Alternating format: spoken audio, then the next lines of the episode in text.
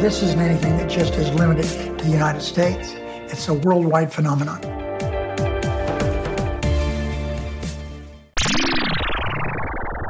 Hi, everyone, and welcome to That UFO podcast, the other show. We are on KGRA Digital Broadcasting. Thanks to the guys from UCR who have just been on before us. And I think Jane, Texas UFO Jane, might have been with them as well for that one. I know she was joining for the shows, so thank you very much to those folks. Uh, really excited for this one. I'm flying solo for this one. Dan has the night off, so he's going to be doing the editing anyway. But really looking forward to speaking to author, uh, journalist, former comedian, all round good guy, uh, Christopher Plain from The Debrief. Chris, welcome to the podcast. Thanks for having me on. You know, that's how you know you're the big time guest when you and Dan get together and Dan goes, Yeah, I don't, I don't really need to be there for this, right? You can, you can handle that. So that's It's how you really- know I'm big time. it's really funny. He's he's never missed a Lou Elizondo interview um, or Yeah, a George right. Knapp. Yeah, yeah. He's he's always on for those. Like I've heard him cancel major events. Like I mean, they really missed him at that funeral. But you know, it was like, yeah, he's he's always on for the big ones. But yeah, um, Dan is actually missing this because he is on Witness Citizen with Sean Rash. So Oh. that is his. Good, he was actually going to be on this one, so he's gave me some good questions for you as well. So. uh Listen, Chris, uh, we're going to talk a little bit firstly about your background, and I just want to know off the bat, what was your interest in, in UFOs growing up? Uh, so I, there's two aspects of the story I've uh, mentioned in previous podcasts, but basically, uh, in May of '77, right before I turned eight years old, uh, I saw the UFO. So I was a little kid, and there wasn't really any context, at least for me, as I tell people. The movie Close Encounters was uh, of the third kind, was still a few months away from coming out, and would be a few years before I would see it and it was just a triangle real high in the sky. It didn't have any uh, observables other than silent, but you know, I had that. It just was kind of in the brain as something weird. It wasn't really till I became an adult that I had context for it. And then uh, the other half of it is there's a television show that came on in the States in the 70s. It started that same year in the fall, as it turns out and uh, it was called In Search of. And it was hosted by Leonard Nimoy, who was Spock on Star Trek. And uh, I always tell people the best comparison is it was the predecessor to Ancient Aliens. They Okay. would do UFOs, they would do Loch Ness Monster, Atlantis, pyramids, uh, but they would do uh, remote viewing. In those days, it was called astral projection in the 70s, but at least publicly. So um, that was that was the show that blew me away. I saw that show with my father, and uh, we would watch it religiously. And then in 1980, uh, they had um, uh, Jesse Marcel, the uh, intelligence officer who was the first on scene at Max Brazel's ranch in Corona outside of Roswell to pick up the debris. And that was that interview that you still see clips of to this day, where he was a pretty old man at that point talking about what he saw or didn't see. And I was captivated, and all through the wasteland of the pre internet 80s and 90s, I read books, everything I could get my hands on, every magazine article. Um, when when uh, Bob Lazar's book came out brand new, and ran out and get that. When uh, Colonel Corso's book, The Day After Roswell, came out in the 90s, ran out and got that. So that's kind of how that whole interest started. And uh, it's just been something I followed throughout my life. On one hand, just with the curiosity to understand what it was I saw as a little boy, and then uh, just uh, a, a general curiosity in science, in astronomy, and technology, the things I write about at the debrief, and how I see those two worlds slowly but surely coming together as I age in my life. And I see science and UFOs getting ready to meet in the middle, and it's very exciting. I think a lot of people can relate to that. Similar to myself, I, I had that sighting when I was relatively young. Always had an interest in kind of mysteries and watching VHS tapes about Loch Ness and pyramids of Egypt and how they were built. And I remember you talk about those pre-internet days. I had in it the Encyclopedia Encarta, I think it was, and it was on a CD-ROM, and you would put it in and you could look up like basically it was like an early Wikipedia but on a CD, and Yeah, you right. could look up oh the the pyramids, UFOs, aliens, and it might come up, it might not, and that was how I kept my interest just before the internet was kind of becoming a, a thing for everyone. So I think a lot of people listening will be able to to relate to that. Just before we get to the again how that bled into your life and your writing that you mentioned you you got into comedy writing we talked just before we recorded about your your time doing stand up and we've got a, a question for for you from Michael Mataluni and he says he understands that you used to write jokes uh, for Michael on his shows on the debrief Yeah. why do you think it is that Michael never told any of those jokes oh boy, Michael Mataluni.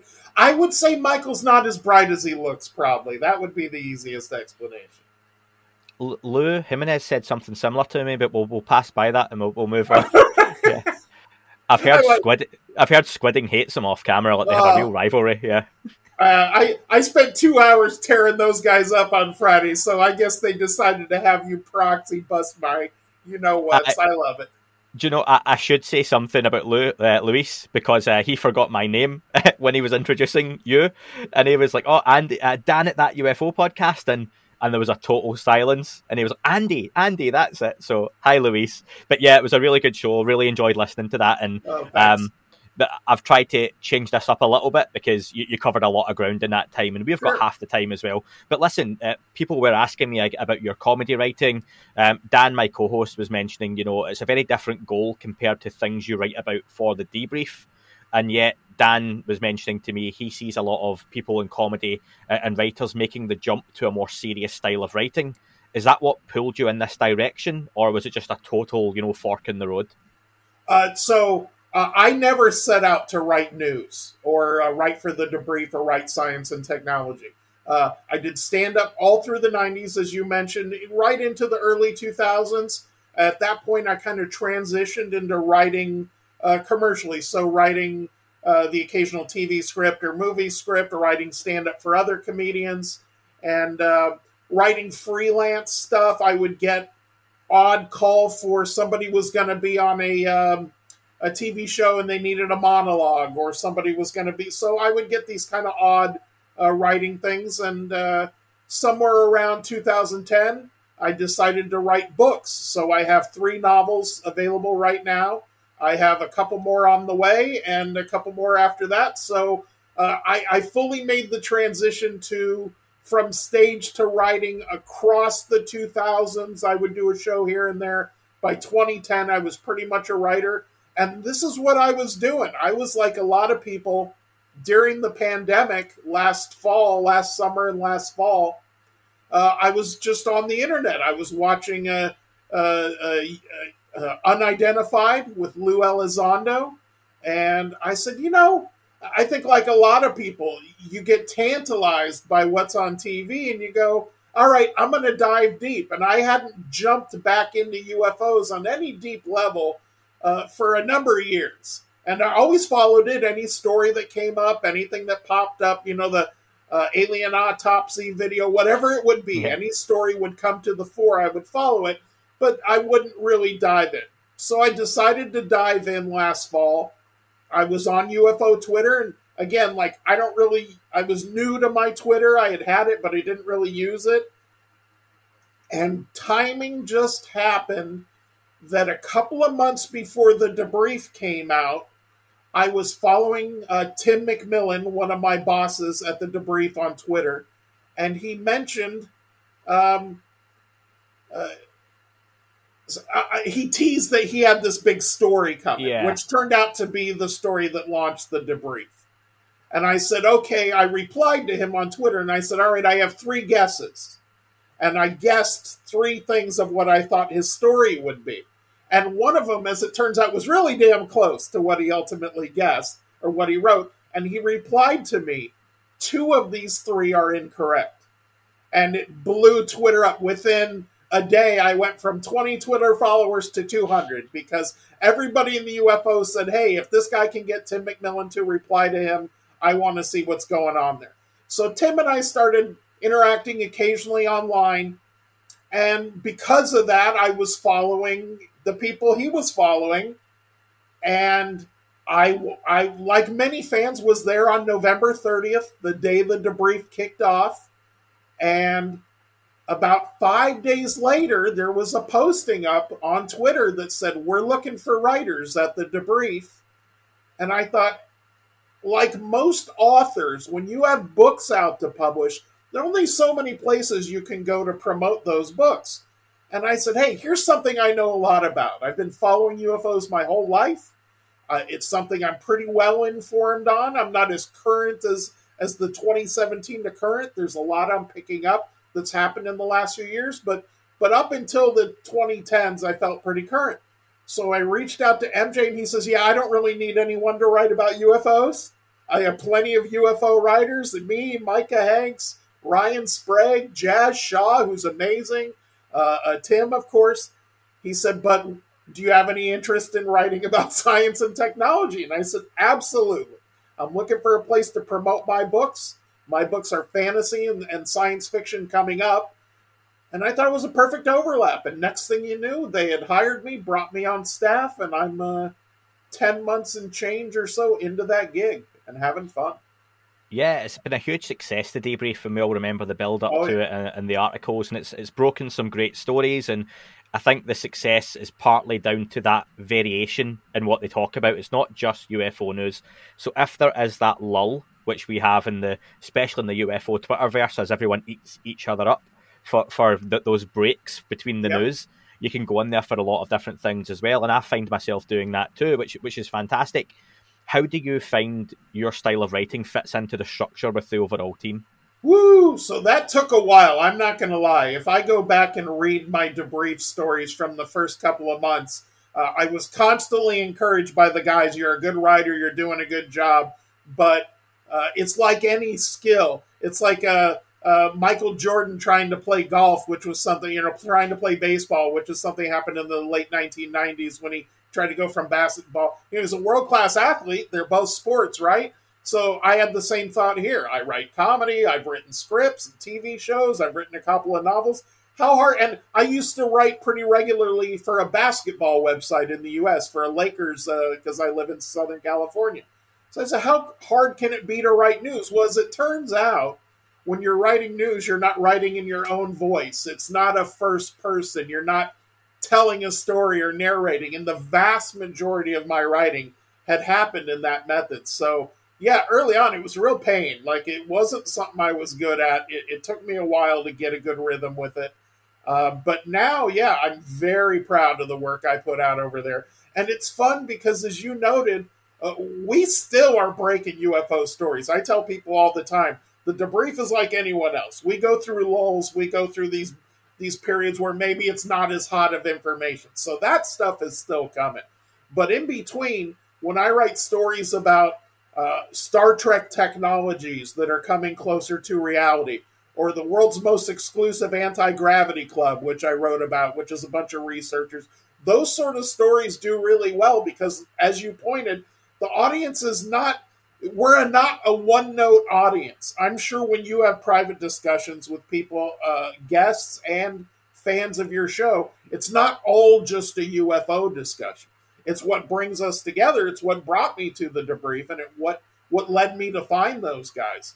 But the stuff around it, the advancing technology, the search for life, uh, the the headway we're making on things like potential warp drives or these advanced propulsion things that we're seeing. It's really exciting to to, to write about and uh, stay on top of. Well, that's what I was going to ask you next anyway, Chris, is what right now is exciting you most about this subject? Because there's a lot going on, and I can't emphasize enough, and I've said this a few times, that when people in the moment are complaining there's no news, we've not had any new videos leak or some new photographs, or where's the black triangle photo? If you actually take a step back and look at the timeline of the last year, there has been so much come out and so much news. It might not be the, the news everyone always wants, but if you go back to those, you talked about the pre internet days, even the, the 2000s to 2015, 16, there was nothing like what we're living through now in terms of UFO news. It was the same stuff for years at a time. Nick, it was a 15 year wasteland. I, I tell people all the time in 2001, when Dr. Greer did the um, uh, press club, the National Press Club event, where he essentially brought out all of these military witnesses, a lot of the people we see in the uh, James Fox movie, a lot of these experts. That was insane in 2001. We couldn't believe that was happening. That was something UFO fans and researchers had been waiting decades to have happen. And within a few months, the U.S. Uh, here in the states, we were in a war with the uh, Middle East. We were, you know, in September 11th was only about, you know, four months after the National Press Club event, and it just kicked it off the news. And it really wasn't until 2016, 2017 when things kicked back off. Yeah, I tell people all the time. I say the I don't have the expert knowledge of a John Greenewald. I don't have the insider's knowledge of a Lou Elizondo. I don't have the uh, little black book of a Tim McMillan that can call these people and get information. But what I can tell you from following this since 1977 is there is no time like right now. We have the, the top astronomy professor at Harvard running a hunt for UFO project. Yeah. The head of NASA is out talking about hunting for UFOs. When he talks about the search for extraterrestrial life, he'll start the conversation on Mars and he'll finish the conversation talking about the 60 Minutes interview with what the pilot saw. And he sews those two things together. The Department of Defense is looking into it. We have more scientists, more researchers, more intelligent people looking into this topic than the rest of history put together. It really feels that way. It really feels. So I tell people all the time you can get two things. One is what you said a video, a photo, a, a testimony that's irrefutable. You can also get people hunting for those things. So it's true that while we're not getting the ones we want right away, what we are getting is an army of interested people, journalists, researchers, podcasters, everybody working in the same direction. This is unprecedented. It's never been like this in my lifetime. I, I never would have thought five years ago I'd be doing interviews talking about UFOs because I was, you know, secretly trying to sell some of my books. I had no idea, and here we are. There, are, I get interviews from my PR director regularly. Chris, he say, "Do you want to do this interview? Do you want to go on that show?" There is more momentum and more energy behind this than ever. And I feel like that creates a matter of time situation. I think we're in a matter of time before we have the things everyone wants. And I wouldn't have said that even five years ago. Well, I'll ask you why now, though, because like you say, if you look at the in the early two thousands, we had the press club event, Steven Greer and, and co, uh, and came out and said what they said, some incredible testimony, and then it seemed nothing. And then we fast forward to just a few weeks ago, Robert Salas put together a group very yep. similar and came out with, again, historic military testimony talking about, you know, deactivation of nuclear weapons and various sightings. And that seems to have gathered momentum. Do you think it's just a case of it was the right time to rehash that because of what's going on? But also, why do you think all this is going on now? So I think there's a number of factors at work. I think the single largest motivating factor uh, for the latest wave popped up in 2017 with those videos and Lou Elizondo and Chris Mellon and all of that. But I think there was a groundwork being laid by from Ancient Aliens to the History Channel to the Discovery Channel to other podcasts and the thing I tell people all the time to keep in mind is we're talking about a generational difference from Steven Greer to now. That is 20 years ago. When they mark generations in the United States, historically, like we have the baby boomers. Well, that was 1946 to more or less 64. It's an 18 year run. Gen Xers are more or less 65 to 80 or 81, about 16 years. So from 2001 to 2020, what has happened on this planet is we've lost a bunch of older skeptical people who were born and raised in a time where simply the idea of going to space, simply the idea of sending a satellite up or going to the moon or those things were much more insane. And it was replaced by an entire generation of people that grew up watching Ancient Aliens for fun on a Sunday. And being in a much more modern scientific environment. So I think somebody who's watching an analog television in 1947, if they were lucky enough to have a television, might find the idea of a visitor from another planet in a technological ship or a probe from another planet completely outlandish. But in 2021, when we're sending probes to other planets that poke around and drive around and look for things, it just seems. And uh, another thing I point to all the time exoplanets. You know, before 1995, we didn't know there were any. And I can tell you for people my age and older, I was well into my 20s when that happened. And it was something that was used as an argument against UFOs and alien life. Is there aren't even planets out there. Where are these supposed aliens if they're ET? Forget time travelers or any of the others, but just the first premise, the extraterrestrial premise. How do you support that if there aren't other planets, if they're not in habitable zones? So I think all of these things, they think science, technology, and a whole new generation. Sonny White told me he's a, a former NASA engineer who's the pioneer in the warp drive, Harold Sonny White. And he told me that across colleges and across universities, people are writing PhD theses about UFOs, about exotic propulsion, about anti gravity. It is an entire army. There is an entire generation, a whole new generation of people that were raised saying, I'm open to the idea of UFOs. And that's what it really takes to, to uh, research something, is to just be open to it. As someone who's grown up with that old school ufology in the background and then to see what's happening now with your interest in your, your writing with the debrief, do you think the two can coexist? Because there does seem to be, I, I notice it in the UK particularly, a very old school ufologist group where it's the same old heads who, yep. for a long, long time, have discussed the same cases and they don't necessarily take to what's happened the last four years and they're very skeptical. And to be fair, I can see why. But then you've also got people, I suppose I have to put my hand up, although I've had a lifelong interest, my face or voice being out there in this subject is pretty recent. I can't hide that. That's been the last 18 months. And what got me involved in such a way was To the Stars Academy, Unidentified the series, yeah. and and having questions I didn't felt were being asked on other platforms at the time. That's why I started the podcast what do you think of those two groups and the coexisting of both, or do you think one has to be left behind for the other to move on?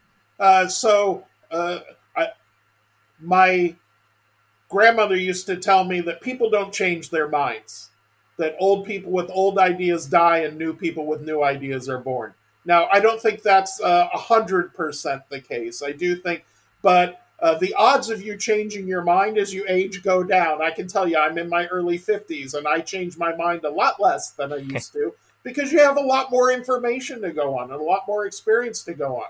So if somebody tells me, hey, I'm pretty sure the Loch Ness Monster is a dinosaur left over, I say, well, that was something I believed when I was 11 years old. But after a lifetime of reading about science and reading about uh, uh, animal behavior, reading about biology, understanding how evolution works. I feel like there's a very, very, very unlikely reality that Nessie is a dinosaur that's been living in a lake for a few million years, much less an offspring of a dinosaur. You know, and again, so I, I think that's the big change. I, I do think something I've noted that I think is interesting about the current environment is a drift from the ET hypothesis to the other options. And I don't think that's a bad thing. I want to be clear on that. I don't think that looking into the idea of other non human technological intelligences being a dimensional or time or, uh, you know, uh, some sort of other origin. So I think that's the biggest difference I see from the old school researchers and the new school is as I said, for the old school researchers in their era, the idea of aliens from another planet, I said, was so foreign, might as well have been time travelers or interdimensional. In 2021, when a college student is turning on TV and going, hey, I want to learn, going to the internet learning about aliens, so much has changed. The exoplanets, the extreme biology, the extremophiles on our own planets, the confirmation of water on Mars, water on a bunch of other planets. so much more modern environment that the ET hypothesis has almost become too simple. And I don't say that in a bad way. I just think a lot of people have gone like, well, that's almost a given. It almost feels like it's a given that we're going to find life elsewhere. Whether they're coming here or not, you still get into the Neil deGrasse Tyson argument of distance, and you still get into the uh, Drake equation and the Fermi paradox and a lot of these other issues.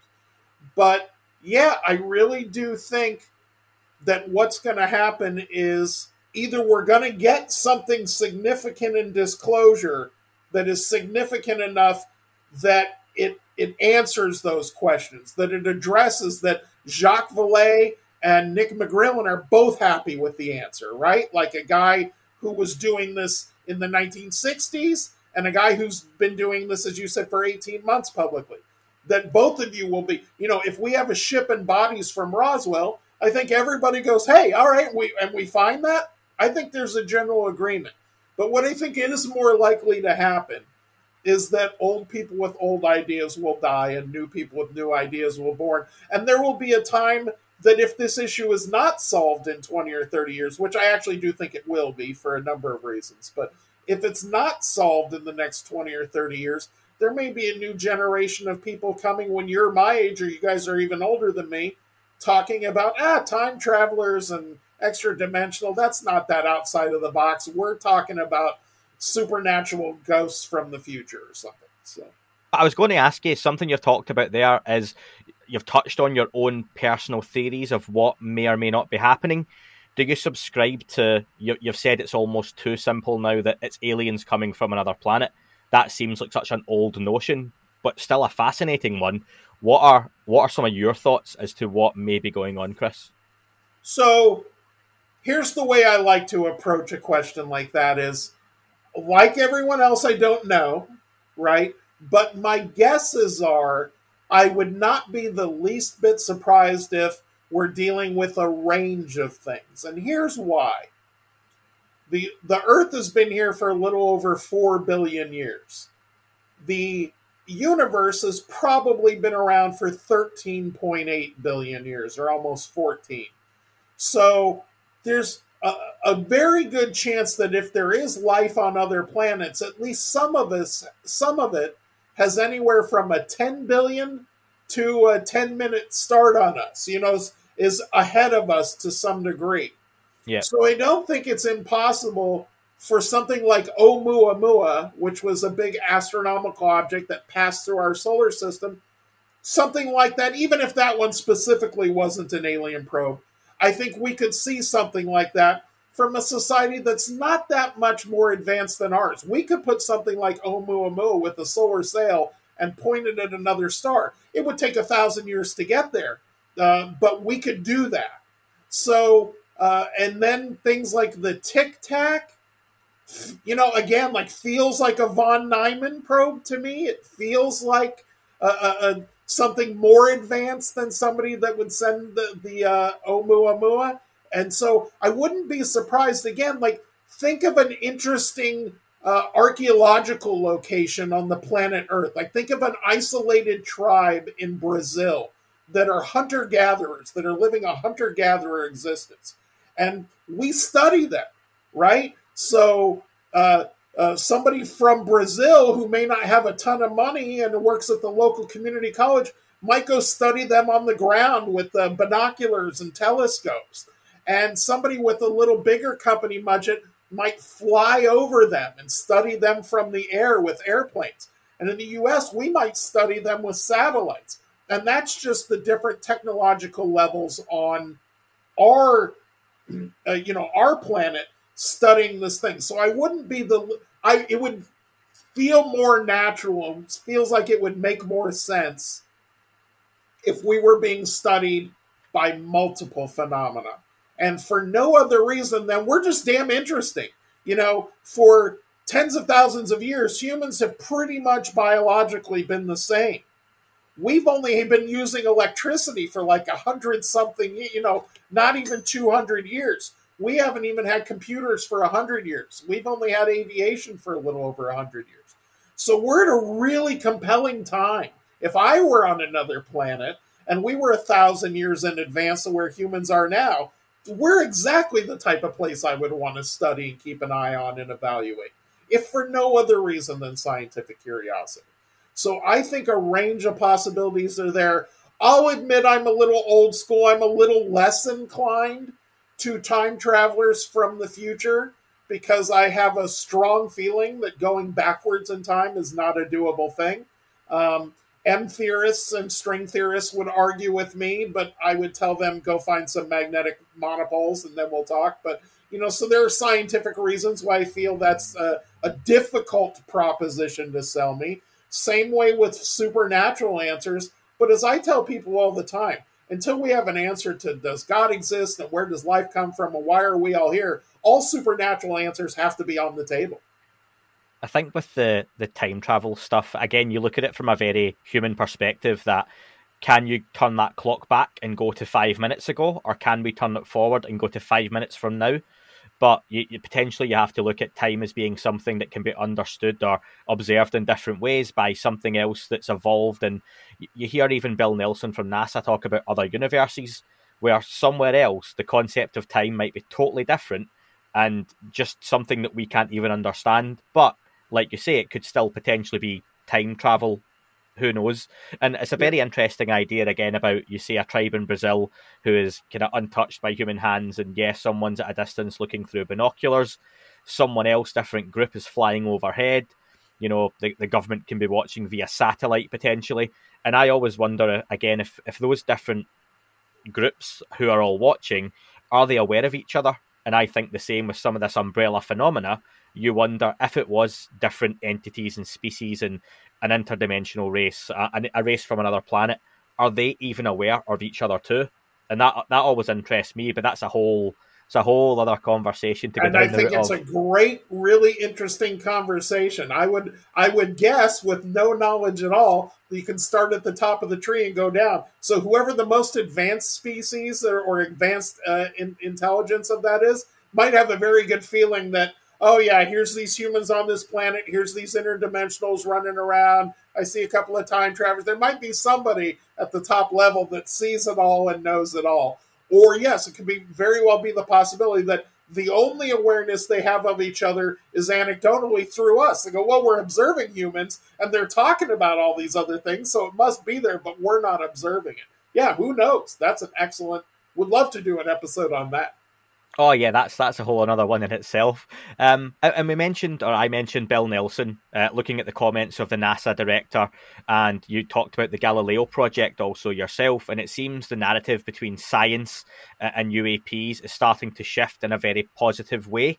Oh yeah, we're finding our scientific trailblazers and problem solvers starting to get involved from the mainstream into this subject. What are your thoughts on where that could potentially go? Is it just a flash in the pan, or do you see this kind of gaining some momentum? So, s- science likes results, right? Science likes provable, repeatable results. So, could I imagine a scenario where three to five years from now, uh, Avi Loeb is holding a press conference with his hands up, going, "We didn't find anything," and Bill Nelson from NASA is holding a press conference saying the same thing, and the DoD says we're not going to release any secret information, but what we can tell you is we pretty much accounted for those under 143 events. And you know, are those scenarios there? Sure, I think that that possibility exists. I think we have to be open to the possibility that uh, the phenomenon is of a nature that it can uh, avoid being evaluated scientifically by humans who are, again, like pretty brand new at things like telescopes and computers and stuff. So it just made. I think that's a reality. We all have to be comfortable with that. With that being said, somebody like Bill Nelson, who by all appearances has had the opportunity to see uh, the DoD material. He seems because of his connection with the Senate Intelligence Committee beforehand and yeah. his you know uh, uh, role there and the way he talks about it. And same thing with Lou Elizondo. You know, I've never talked to Lou, but the guys I work with have relationships with him. And, you know, I don't want to share anything private, but I can just tell you that the impression I get from people like Lou Elizondo and Lou Mel- uh, Chris Mellon and, and Bill Nelson and these people that have seen these videos, have seen these other photos, uh, are are are definitely sold that there's a real phenomenon and a real non-human technological intelligence phenomenon. So I think, you know, this is all we've asked for. People, my gen, and again, I, I think this is what we're asking for now. But this is what we've all asked for: is two things. One, we want the smartest people on the planet looking into the problem in a serious way. And I say a problem because I was at the uh, AIAA convention where pilots and engineers were talking about the threat to midair collision, where Ryan Graves, uh, former naval aviator who was one of the witnesses on 60 Minutes, said, I believe it is a matter of time before we have a midair collision, and I'm surprised we haven't had one yet. So, with a situation like that, with Bill Nelson saying the other day that there are 300 more incidents that weren't even talked about in the report, he said that at that that uh, Virginia talk he, he gave the other day. I just think we're poised for something to happen. I just can't imagine if the if you take it for granted that the phenomenon is real, and you take it for granted that we have this many people looking at it now, and you take it for granted that people like Lou aren't lying, that there are better video and better photos and all these things, man, it sure feels like we're going to learn something. Now, you mentioned obviously Project Galileo managed to secure uh, independent funding from yep. a variety of investors and backers, and it's uh, through Harvard, so it's all official, which is great. Do you see more programs like that being funded?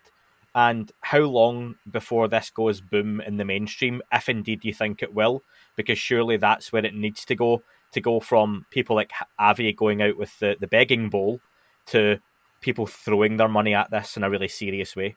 So in uh, 1995, uh, Robert Bigelow started something called NIDS, the National Institute for the Discovery of Sciences. And uh, among other things, it really was designed to look into UFOs. And that was in the early days of the internet. You could go on NIDS website from in the late 90s and look everything up. I think we are in a in an era and moving into an era where we have way more than just one Robert Bigelow you know, we have way more than one wealthy person who's willing to go to an Avi Loeb and say, "What do you need? 1.7 million? That's a that's a lunch tip to a billionaire. Really, it's it's something that they can hand over and not feel that money going out." I think we're in that environment. I think guys like Brandon Fugal doing what he's doing is a very wealthy man. I think there are other players, and again, I think we continue to move that way if most of that money is still sitting in the hands of people 60 and over, which it probably is across the world, that money is going to move into my generation. It's going to move into the millennial generation. And those people want answers. So I think the idea of, you know, a, a guy like Zuckerberg, if he just decided, I'd like to know if aliens are real. And he called up Avi Loeb and said, Forget 1.7 million. What if you had 500 million? How quickly could I get an answer, right? So I think we're going to see that. Will it be that big of a donation by one person? No. But that's the direction I see things going is more wealthy people that grew up on ancient aliens that just want an answer and just want to know and want to know is this a real danger? What's the military saying? And yeah, just an intellectual curiosity. I really hope so because again, Neil deGrasse Tyson's the name that everyone normally goes to in terms of their poo pooing of the whole UFO aliens sure. coming from other places idea, and and I can see why a man who's very serious like him is very defensive or puts his guard up when he talks about this subject.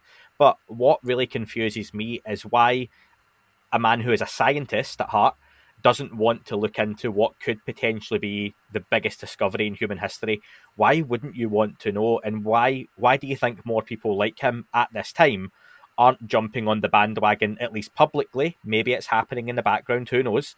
But why aren't they getting on board with this now when they see people like Avi Loeb, the names like Harvard coming into this, and the, obviously the, the revelations from the US government from the last couple of years? So uh, it is happening. First of all, I will say, like when I attend these conventions, when I went to the AIAA convention, uh, there were six speakers there. Five of them were mainstream scientists and professors. One, uh, Philip Ailleris, is from the European Space Agency. He's, uh, uh, you know, Uh, we had Ted Roe from NARCAP. I mean, the the volume of people in that area. I don't want to speak negatively about Neil because I love somebody that comes on and talks about science and tries to be funny because it's something I try and do. It's I try and bring that uh, joy to it because it is fun. It's the closest thing we have to magic for me is scientists going out and finding these impossible things and doing them. Engineers doing these impossible things. So I love that. With that being said, I will just remind every everybody Neil deGrasse Tyson's just a guy, man. He's a guy who puts his pants on like the rest of us. So he's very smart, he's very well educated, knows way more about these things than I will ever know when it comes to astronomy and astrophysics. But what's interesting is when you talk to people who are at least as smart as Neil deGrasse Tyson, are very well informed in these areas, they don't universally share his opinion. That is not a universal opinion. And I think if you're a public figure of the face of science like Neil is, I think you have a responsibility to exist in the most skeptical space. I think Neil's not doing a bad thing. I think he's doing a good thing for science by saying scientists want proof. I think what people like us are saying is the way I live my life is by odds. What do I think is most likely going on? Because you never know 100% what is going on in your life. People are in 30 year marriages and find out their husband had a whole other family. So you never really know what's going on. You just operate on 99%, 1%. How sure am I?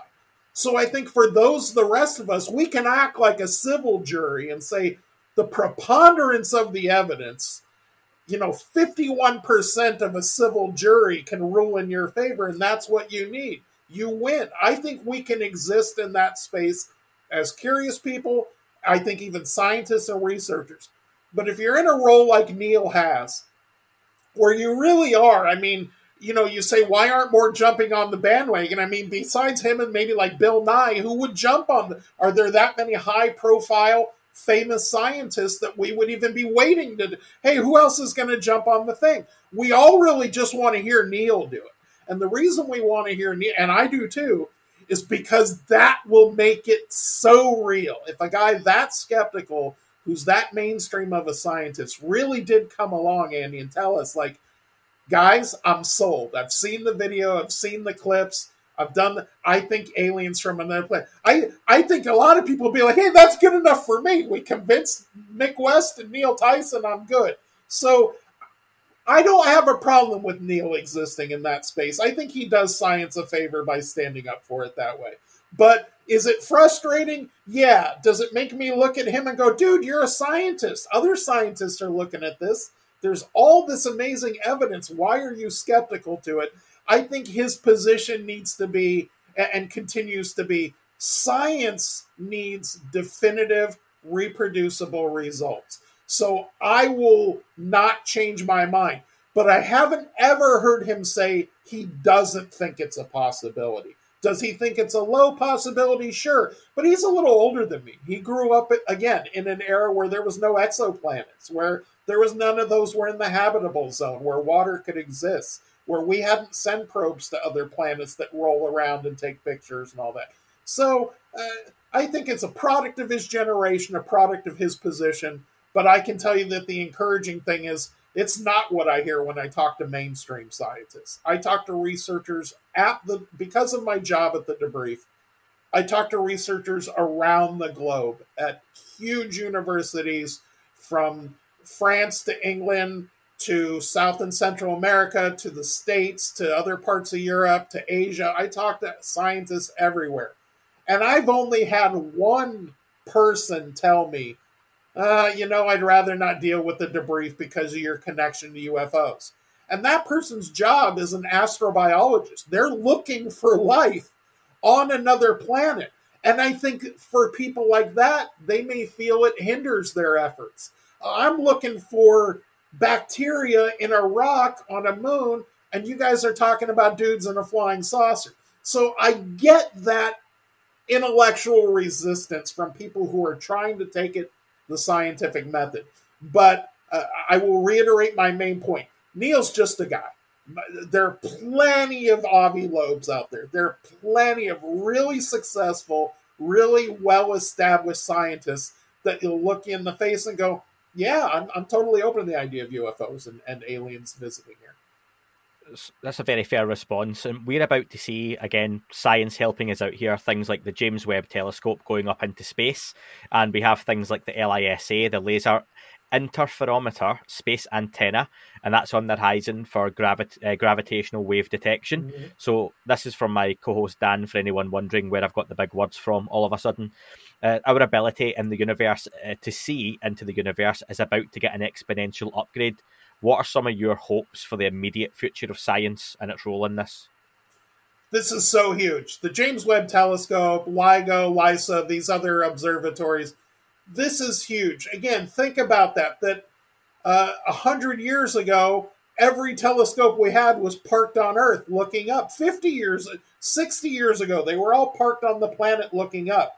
Now, an observation like James Webb, an observatory like James Webb, will be up. It'll be at Lagrange 2. Uh, they confirmed for me on the UCR the other night. So that basically puts the sun on the other side of the Earth, lets it look into the cosmos in a deeper way than we've ever had. So again, the uncontacted tribe in Brazil is about to get a telescope of their own, right? Like we're that uncontacted tribe, and we're about to have the opportunity to look into places we've never looked before. And what I think is going to be the biggest change that Webb brings us, besides just mapping the cosmos and adding so much more volume of information, is I think it will spot signs of biological life in the atmosphere of some exoplanets. And let me ask you this, Nick. No, I'm just kidding, Andy. Um, let me ask you this if you were a kid in high school and you were taking science class, and in the middle of science class they told you, "Oh yeah, and there's a uh, twenty thousand exoplanets, and we've already found signs of life around thirty of them," how weird would it seem that one of them sent a probe here? Right? Yeah, not at all. Yeah. So I firmly believe that as we've pro- progressed, the example I always use is Sputnik going up in 1947 or, or so, right around the same time as Roswell and these other things. Yuri Gagarin going up in 1957 in, in, in Russia. Uh, all of these steps that mainstream science and astronomy has taken have increased the odds of UFOs being visitors from another planet and not decreased them. So whether science or mainstream scientists believe it or not really almost doesn't matter because they're they're slowly but surely building the case. And you made the point earlier. I've I've said before, Chris, that you talk about why would another civilization send a probe here to fly about and do whatever, but we have a probe on Mars that every so often parks up and sets a little toy helicopter in there floats about a couple of feet and comes back down. And any observing race who watches that would think that's crazy. If you saw something like that here and described it, no, that's that's nuts. Why would anyone send that from another planet? We are doing it ourselves. So why wouldn't another civilization with fifty years, even technological head start, have something right. much much better, like we no doubt will have in fifty years from now? I can tell you, uh, in less than fifty years, we could send a directed energy uh, satellite towards an exoplanet traveling at somewhere around 20% the speed of light. And I have a paper coming out on that. A researcher from uh, uh, uh, an article about it. Researcher at uh, University of California, Santa Barbara, here in the U.S. And uh, uh, he's with a team. They were funded by the same Sonny White I mentioned earlier from NASA and funded to do research on directed energy propulsion. Basically, what that is is you put a satellite up in space, you point a laser at it, you just push that satellite with laser light. You just keep the laser turned on. And imagine, you know, Proxima's, I don't know, three, four light years away. Other plan- uh, exoplanets we've looked at are maybe like 10, 12 light years away. So sending a, a probe at 15, 20% the speed of light to a planet that's only three or four light years away, It's a 12, 15, 20 year mission. We do missions like that all the time. We've been planning the manned Mars mission since the 90s to go up in the 2030s. And that's been planned for 40 years. So uh, yeah, I, I don't remember the exact question. I'm, I'm off in left field here, but no, that's okay. And listen, in, in the remaining minutes, I want to get to a couple of listener questions because I had a few sent in. Uh, and this one, uh, Dan, my co-host, and Nick also sent in to say that on UCR recently, uh, you spoke about a scientist having made an actual warp bubble. Can you expand on that? How big was it? How long did it last? And how long till we can float around to Alpha Centauri? It's almost like if I were a reporter, rather than expanding on it, I would write a whole story about it, right? Yeah. So I'm being a wise guy. No, that's what's coming. So um, where are we now? We're in the first week of November. Um, I would say by Thanksgiving, I will be able to release that story. I've communicated with the researcher multiple times. I've been provided a lot of information. I think the answers everyone wants how long was this warp bubble created? How big was it? How can we scale it up to put a ship in it? Like what are what are the ins and outs of that thing I announced? I will be putting a full debrief feature out on it. So typically when I release a feature at the debrief, that's like a magazine style, like 3,000 word multi page story. And that's what I'm working on. So um, look for that. It'll be a either a Thanksgiving present here in the States or an early Christmas present, hopefully, uh, for everyone. But uh, one way or another, I will get that out this year uh, once I have the remaining things I need from the people involved and the approvals to put certain pieces of information out. But yes, uh, it's real. It happened. It's a mainstream researcher uh, that's well known, and uh, it, it happened. They made the bubble. It's a real thing. I think I have to follow up just one question that comes off the back of that, and this is for all the listeners out there who aren't in the United States. When is Thanksgiving? Because to us, that's just a, a November twenty fifth this year. There it's you go. always okay. a Thursday, so the date moves about. This year, it's my little brother's birthday, so I'll, it's easy to remember. It's November twenty fifth and I hope you're giving your little brother uh, the Heirloom of Ors book one, two, and three, the set, just to get the names of your books in there for you, Chris. That we'll, I, we'll talk about. I, I appreciate it. That's all right. The links will be in the description anyway. Um, we had a question from uh, Carl, and he says, "Is Chris familiar with David Perez and his VED drive?" Uh, a little bit. That's the um, the guy who had the uh, patent, the U.S. patent. Um, I'm I'm a little familiar with it. It's something uh, is on the list to be looked into. I have the Helicity drive and a few other advanced propulsion systems. I'm kind of working my way through, so it's a fair question. I believe that's who that is. I think it was somebody who was working with the Department of Defense, and all of a sudden people saw this patent pop up online for basically like an anti gravity uh, device, an anti gravity drive. I think that's who that is. I can tell you, and I've mentioned this previously uh, in the field of anti gravity, I have a pretty exciting story coming before the end of the year as well. Awesome. One last question from regular contributor Dave.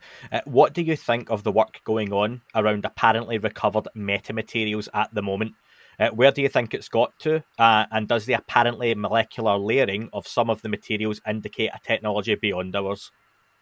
So, uh, I would say if you found a crashed ship in, say, 1947 somewhere outside of New Mexico, and it was designed using technology we use in 2021 in material science, it might be really hard to understand or grasp its use. So I think it might be altogether be possible that if we do have such material, we're still not completely sure the method or the use or whatever. What I will tell you, Andy, is in in modern science, and I've written more than one story about it, we are designing things one molecule at a time.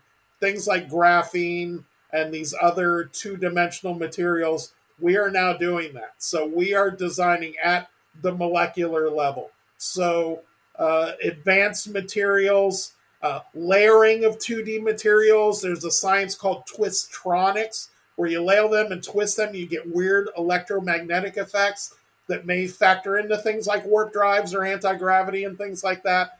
So yeah, I, I metamaterials is as significant a you know what the stuff is made of is significant as what we try and make it do. So the computer programs and the knowledge and the information we put into doing something, but the material itself is as critical a science as anything else. So uh, yeah, I think we're moving uh, moving ahead. As far as the things that may or may not be in some hands of some humans that weren't ours that are being tested and maybe a peer reviewed paper, all that. I'm told that's all still happening and all still coming. Those are the type of questions I ask at the debrief. Those are the type of questions I ask Tim and Micah and MJ as I go, hey, what's going on with this or what's going on with that?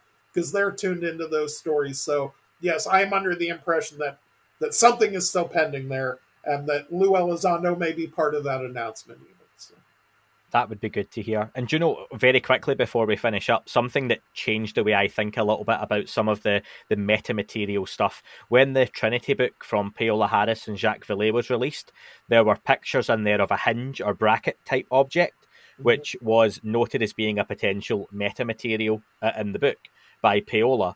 And Jacques Vallée, on his interview with George Knapp just last week, discussed the idea that, do you know what? That potentially was recovered from a craft but he gave he gave the idea that think about it, it could have been something that if you were the U.S. Army and you found a craft, you would have to at the time prop it up. You would be inside investigating, and you would have your own equipment, and it could potentially be something from the U.S. Army's own equipment that was left inside one of these craft, which was then found in the desert or taken away. Hence, it would have potentially radioactive properties and technically be a metamaterial, but it's actually something of ours that was left on board an exotic craft. And I just thought, do you know what? It's a great point from Jacques Vallée. Yeah. And of course, he's made many, but just to sometimes take a step back and think about these things a little bit. It doesn't always have to be one or the other. It could be something else in that kind of grey area, which I thought was a really interesting way to, to look at That's that. Why I love having so many smart people in this field. You know, I know there there are many quarters of YouTube and Twitter that we could go hang out and we could we could read about fashion or the Kardashians or whatever else we found interesting. It was one of my favorite things about this UFO and this research field is just how smart the people involved here are, and Jacques Vallée is no exception. I thought you were talking about me, Chris. But yeah, no, Chris. yeah, no, I don't know. I'm gonna say so far you've been pretty unimpressive, my friend. No, just kidding. Yeah, no, uh, and and the feeling's mutual. The yes, right. Mutual. You're like, yeah, Chris. Where's that character from the UCR interview? That guy yeah, was I'm, on fire. How do I get him? I'm just looking for the delete button. But listen, right. Chris, we've run out of time. Chris, how can people find you and find your work and follow what you do? Uh, t- easiest two places are thedebrief.org. I'm a head science writer. I write regularly over there. I have at least three stories every week coming out. And then if you want to follow me personally, the easiest is just Twitter at plain, which is my last name, underscore fiction. So at plain underscore fiction. And I'm over there tweeting the wise guy stuff all the time. Chris, I'm already looking forward to the next time we can chat, and hopefully we can do that before Christmas or Thanksgiving, which is the 25th of November. I hear. Right. I think uh, I have some, as I said, I, I have probably three pretty significant stories planned to roll out between now and the end of the year. And uh, Andy, if you'd like to have me on to come talk about, I would love to. That would be fun. Absolutely. That is all for this week's show. Thank you very much for listening. Please remember to leave the podcast a review on your chosen platform. You can like, retweet, and subscribe. That would all be very much appreciated. The shows are being uploaded onto YouTube as we speak more and more. You can sign up at patreon.com forward slash that UFO podcast to access the shows ad free as well. Please get in touch on Twitter, Facebook, Instagram, that UFO podcast of course, on Twitter, it's at UFO UAPAM. And again, folks, as always, keep looking up. You never know what you might see.